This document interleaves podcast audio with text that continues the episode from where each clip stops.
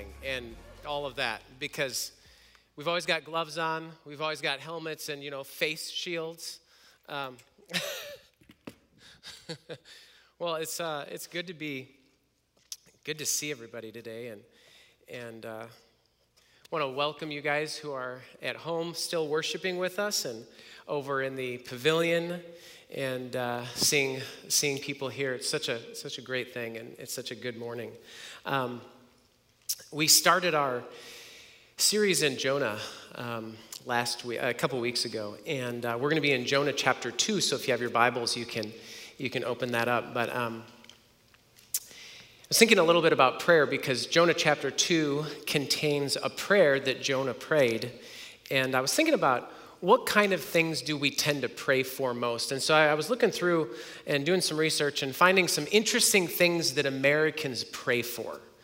And uh, so these were the, the, some of the top things that I, that I discovered that Americans pray for. Um, the number one thing that Americans pray for is to win the lottery. Um, and so there's a lot of prayer going on about winning the lottery.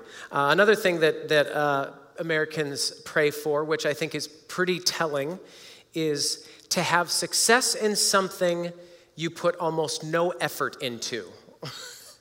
I'm wondering if that was like a lot of students about tests. Um, but uh, I thought that was kind of interesting. Uh, there's um, this one was seemed a little bit severe, um, but that God would avenge someone who hurt you or a loved one. Um, that one maybe gets a little darker. Um, and then here's one that uh, I guess there's not a lot of praying about this lately, but um, typically there's a lot of prayer that goes on about our favorite team to win a game. Um, I, I, think I've heard I think I've heard that prayed for in churches before, um, but uh, kind of interesting. Um, this is one that my mom I, I remember so clearly. My mom always prayed this prayer when we pulled into a parking lot um, to find a good parking space. I remember hearing my mom say when I was little, and she would just say, Oh, Jesus, just open. Thank you, Jesus, there's a spot. I just remember that all the time. Um, and then the last one, which I think I, would say I probably am guilty of, is uh, I've prayed, and with apparently many other Americans, prayed to not get caught speeding um, which I don't, I'm not sure how much God really is going to honor that prayer.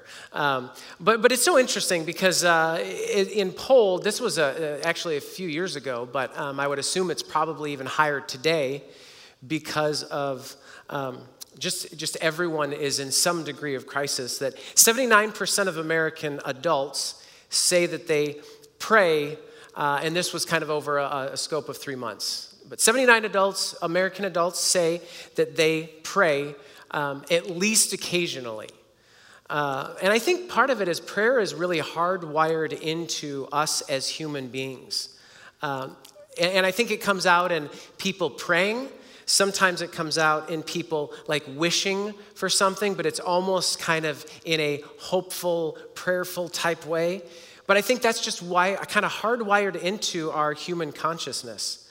Uh, even those who don't believe in God will say something or utter something or at some point do something that resembles prayer. Um, whether it's a hopeful statement or it's a wish or it's a, a, a prayer. And so this is actually where we find Jonah today. Remember that, that as we kind of walk through Jonah and we've walked through it so far in chapter one, what we've seen is, is that Jonah is doing his very best to avoid God. He's been in this storm, he's been uh, on this ship, and, and all the other people around him have been praying, but Jonah has, has not actually pursued God in any way yet. But now we find a whole chapter that's, that contains Jonah's prayer. And so, again, until now, he's successfully avoided interacting with God, but now he's in this dire situation and he breaks his silence. And, and so, I, think what we want to what we want to see is, is, is just thinking about this prayer that we see in Jonah chapter 2.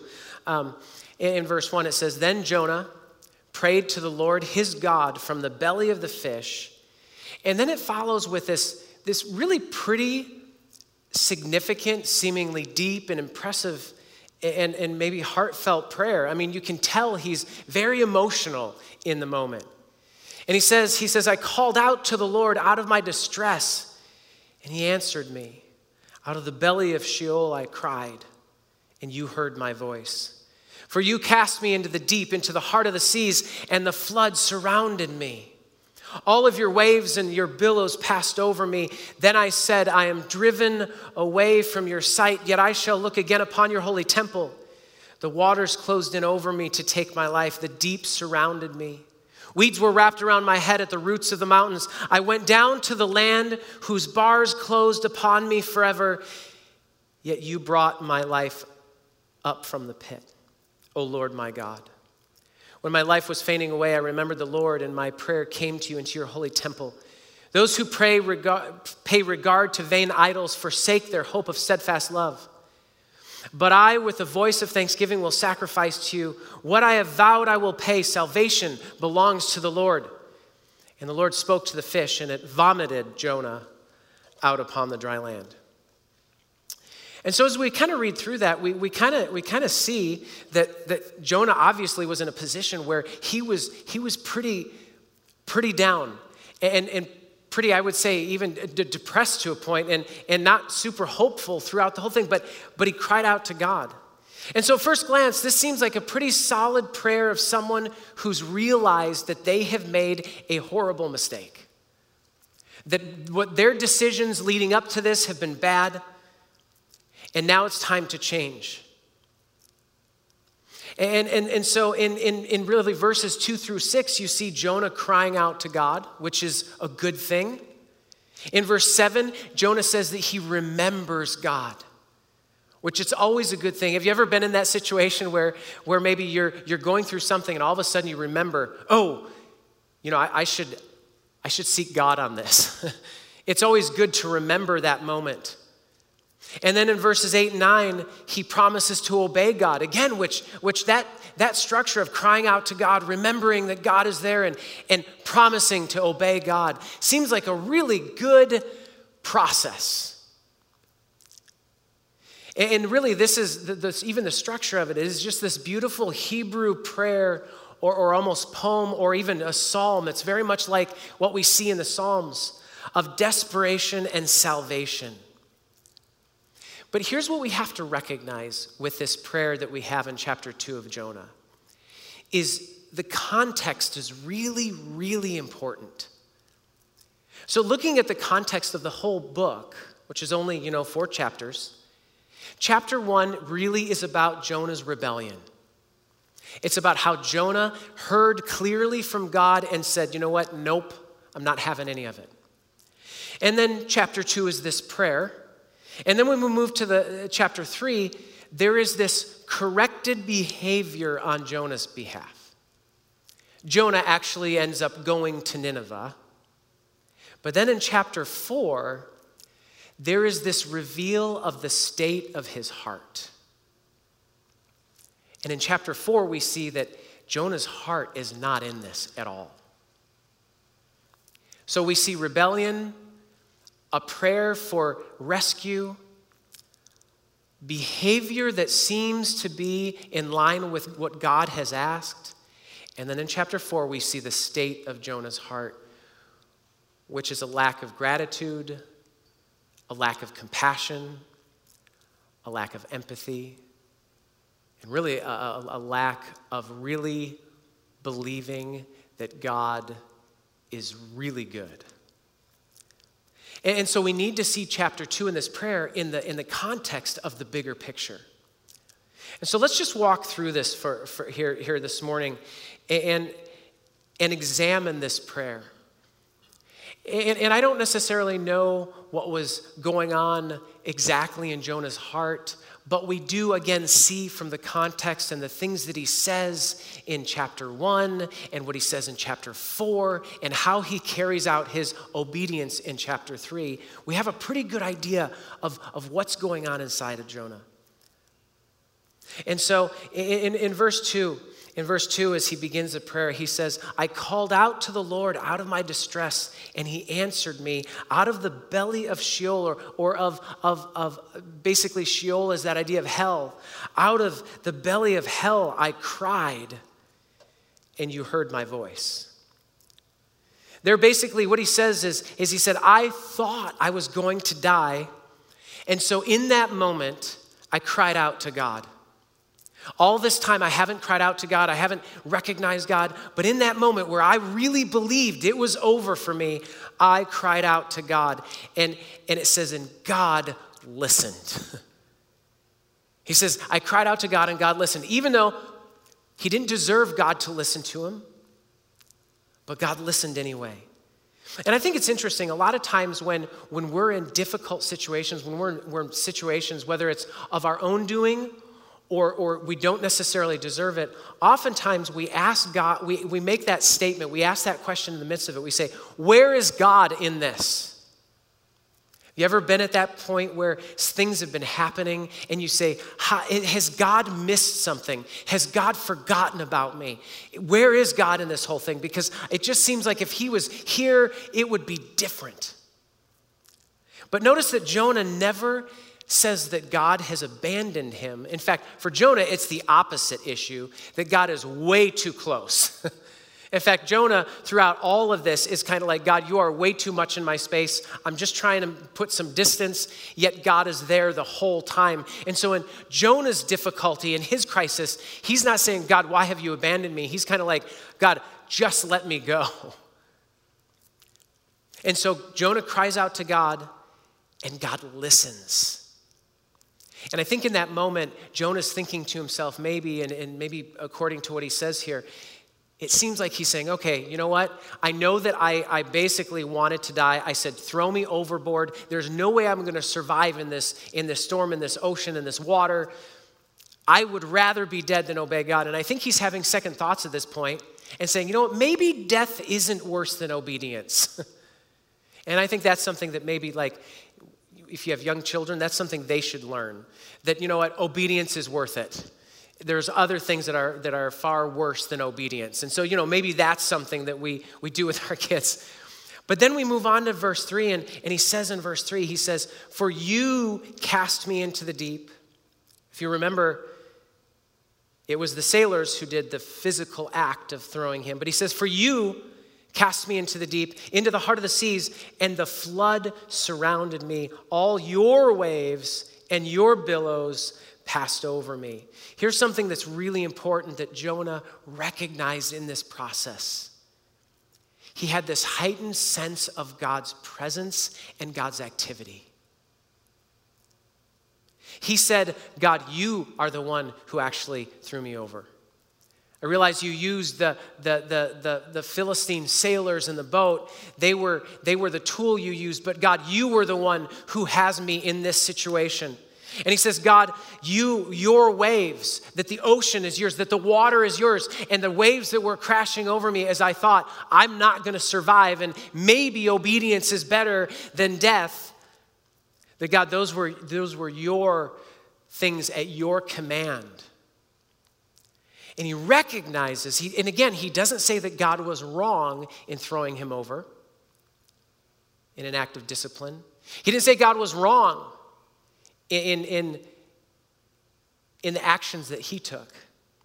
But he recognizes God's righteous hand in the situation that he's in. And so then in verse 4, we, we, we continue on, and he says, he says, Then I said, I am driven away from your sight, yet I shall look again upon your holy temple, which I think is kind of a funny part of this prayer because he says, I was driven away from your sight. Really? Who was doing the driving? I'm not sure God drove him away from anyone. I think he ran away, but he, he says, I was driven away from your sight. And then he says, But I will look to you. He, you see, this was that he, he thought this was what he wanted. He thought, you know, just throw me over and my life is done. I don't care anymore. And then all of a sudden, he says, All right, maybe a broken relationship with God isn't what I want before I see God face to face. I mean, it's that moment that he says, Okay, I'm going to die and now I'm going to stand before Yahweh. maybe, maybe, could we do this over? could we have a second shot at this? Because, because maybe this isn't a good situation for me to be completely rebellious and disobedient to God and then end up seeing Him face to face. And, and so it's when he says, I look to your holy temple, that's basically just a, a Hebrew way of saying, and God, I will fall on my knees and I will pray to you. There was that, that idea in Israel that, that they would look toward the temple and pray to Yahweh. And so he basically is thinking in his mind that maybe coming back to God right now is kind of attractive. and isn't it, isn't it interesting that when we walk through difficult things and maybe we've, we're walking in those things because of sin, and all of a sudden, as we face those consequences, we start to think, you know what? You know, may, maybe, maybe, oh, maybe coming back to God is more attractive than the situation that I'm in right now. Maybe obeying God, maybe surrendering to Jesus is a better idea than what I've been trying to pull off. And so, and so that's what he says. He says, I'm going to pray. And so the, for the first time in this narrative, Jonah actually seeks God and, and calls out to him and prays to God.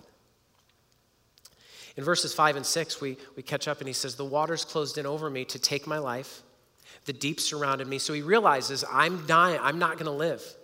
He says, Weeds were wrapped around my head, which just sounds like a horrible, horrible situation.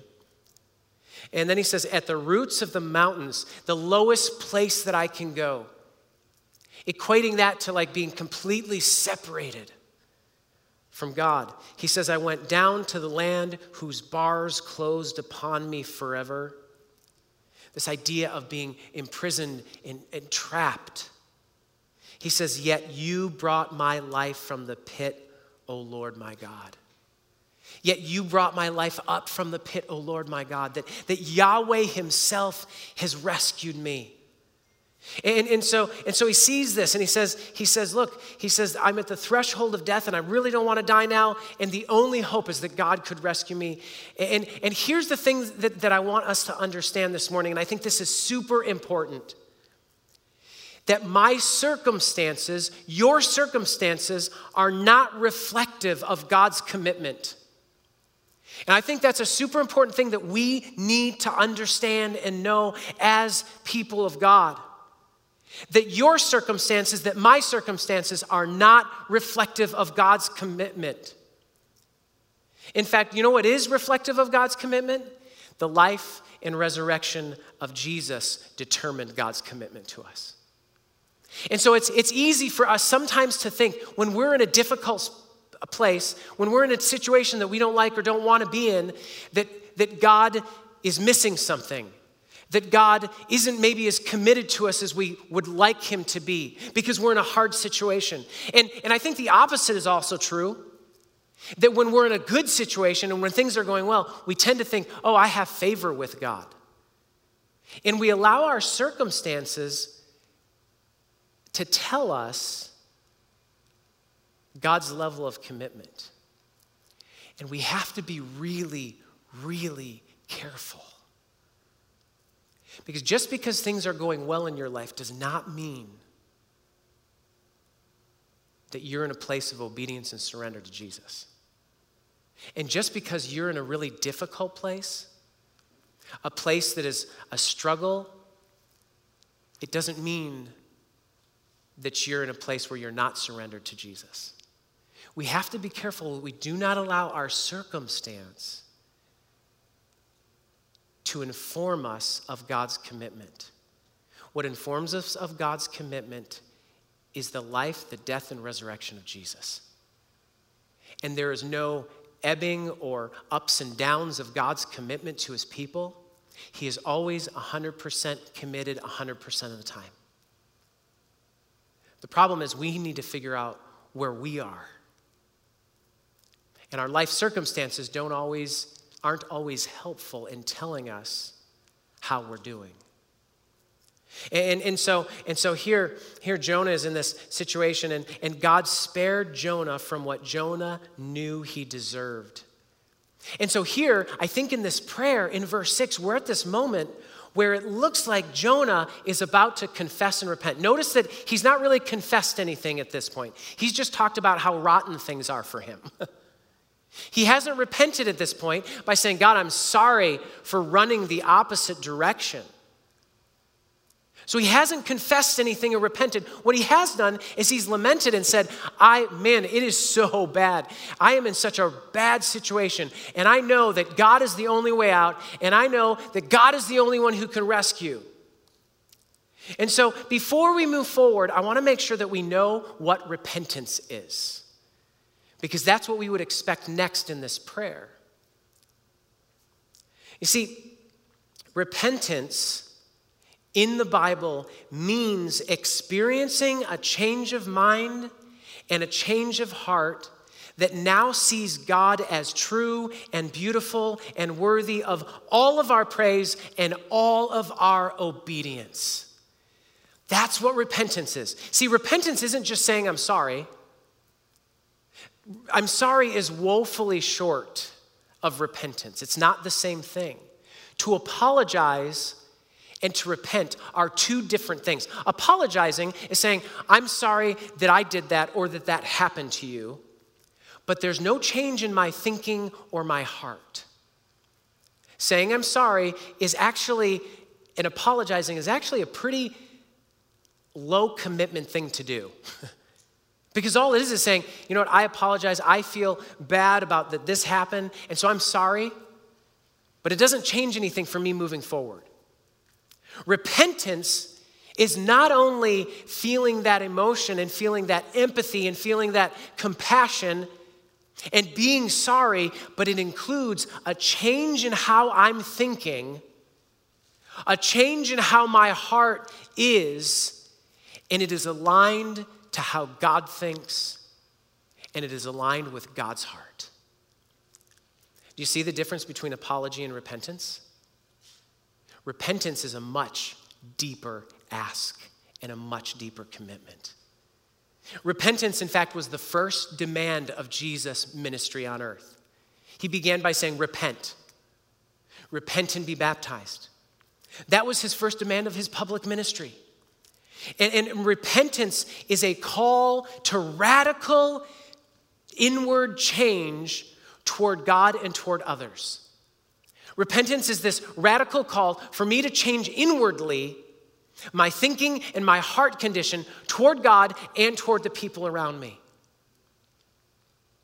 See, we can say we're sorry for something that we've done or sorry for something that's happened, but if we don't change how we think and how our hearts are toward that person or those people, then we haven't repented at all.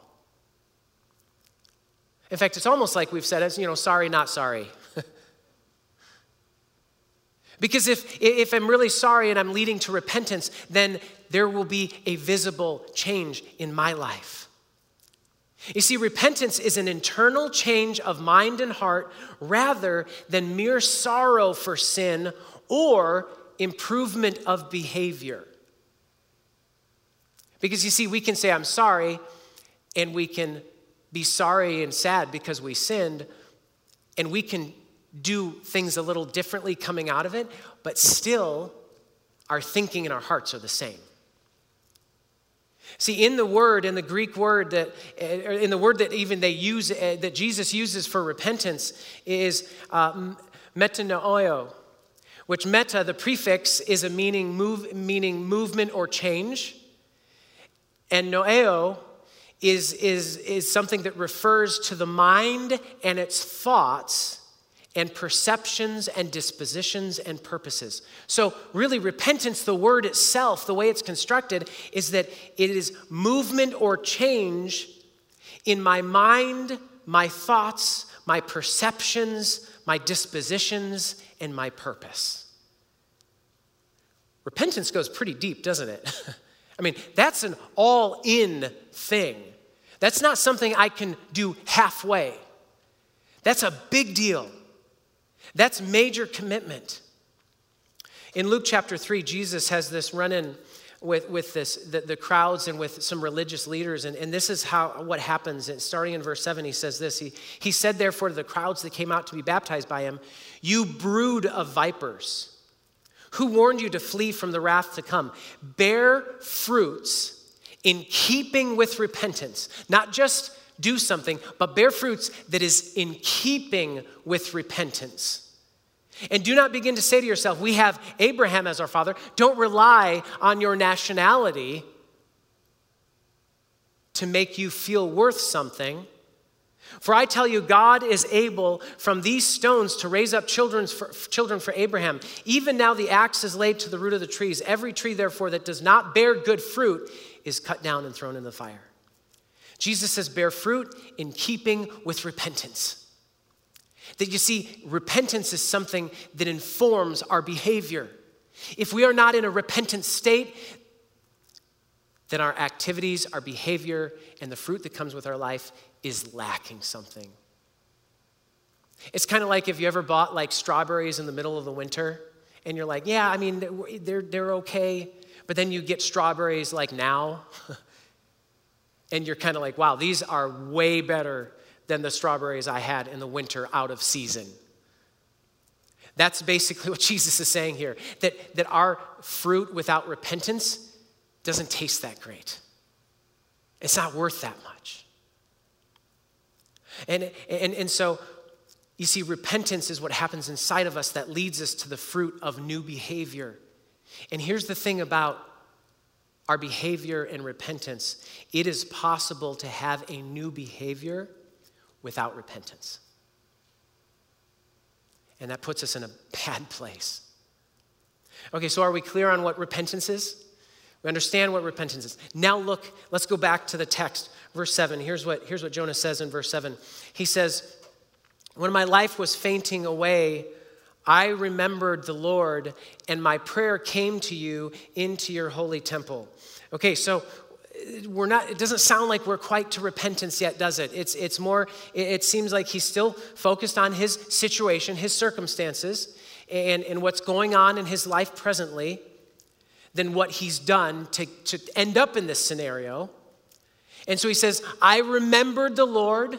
And he said, My prayer went up to the Lord. So, so there's, it seems like there's some focus on him still. And, and so the question when we're reading this prayer in verse 7 is, is, is this, does this sound like a prayer of confession and repentance? Or is, is it maybe a light pat on the back like, now I remembered the Lord. Whew, good for me. And then, and then I started praying. Man, it's a good thing I started praying. I am glad I started praying to God because, you know, that's the only way out of this situation that I'm in.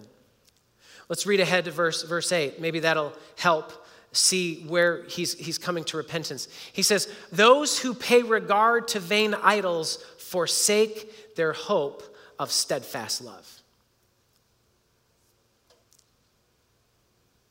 Those who, who pay regards to idols forsake their hope of steadfast love. I mean, that, that's a very Bible thing to say, right? but what's he saying there? Is this a recognition of his own idolatry of himself? That he was paying regards to himself and what he wanted rather than God. So, is this a recognition of his own idolatry? Or is this an appeal to his own self righteousness? So let me ask you this Who in the story so far would be characterized as regarding vain idols? Who regards vain idols in this story? Well, let's back up to the boat. The boat was from Joppa, a Philistine city. There were likely Philistine sailors in the boat. What God did the Philistines prefer? Well, one of their gods was Dagon. He was defeated numerous times in the Old Testament by the one true God, but Dagon was one of their gods, a vain idol. In fact, he was just this little idol that fell over in God's presence. And so, if you're, if you're talking about people who are characterized by regarding vain idols, then you're talking about the Philistines. And you're also talking about the people that God called Jonah to go to, those who lived in Nineveh. So, in, in, in verse 8, do you think Jonah's talking about himself? Or is this an indictment of the sailors whose lives he put in jeopardy and the Ninevites who he doesn't want to go to? Let's read the next verse, and maybe that will, will help us understand who he's talking about. Verse 9, he says, But I, with the voice of thanksgiving, will sacrifice to you. What I have vowed, I will pay. Salvation belongs to the Lord. Anytime you see a but, it's a contrast. So he says, Those who pay regard to vain idols forsake their hope of steadfast love. But I, on the other hand, are not like them. And I, with the voice of thanksgiving, will sacrifice to you that what I vowed I will pay. It seems pretty clear if you really look at what he's saying, is he's actually indicting the sailor, sailors in Nineveh, and he's saying, But I'm different than them. I don't sacrifice the steadfast love of the Lord, because I, with thanksgiving, will sacrifice. If you'll remember something, he doesn't say, I'll obey. He says, I'll sacrifice first. And it's interesting because if you go back to King Saul, when he disobeyed God and was confronted by the prophet, the prophet said, and, and then Saul said, Well, you know what? I'm going to sacrifice all of these things that I disobeyed with. Saul says, or uh, Samuel says to him, God doesn't want sacrifices, He wants your obedience. You can't sacrifice to God and withhold obedience. And so it seems like Jonah's in that same vein. And he says, What I have vowed, I will pay. Salvation belongs to the Lord. So he says, I'll sacrifice to you with my thanksgiving. I'll be really grateful that you saved me. And what I and I will pay what I vowed. I will I will pay you back, God. I will go to Nineveh. And then it's kind of like he says, salvation belongs to the Lord, which just seems like a really good Christian thing to say at the end of my prayer that maybe isn't quite the great heartfelt repentant prayer that I thought it was. And here's the thing I, I don't know, I don't know what really Jonah intended. I don't know the intent of his heart, but it seems pretty clear from the words he used.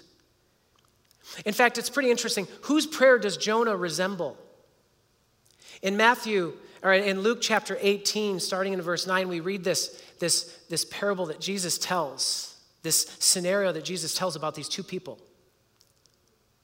And he talks about this guy who prays a prayer and he says, God, thank you that I am not like, and he sees this beggar.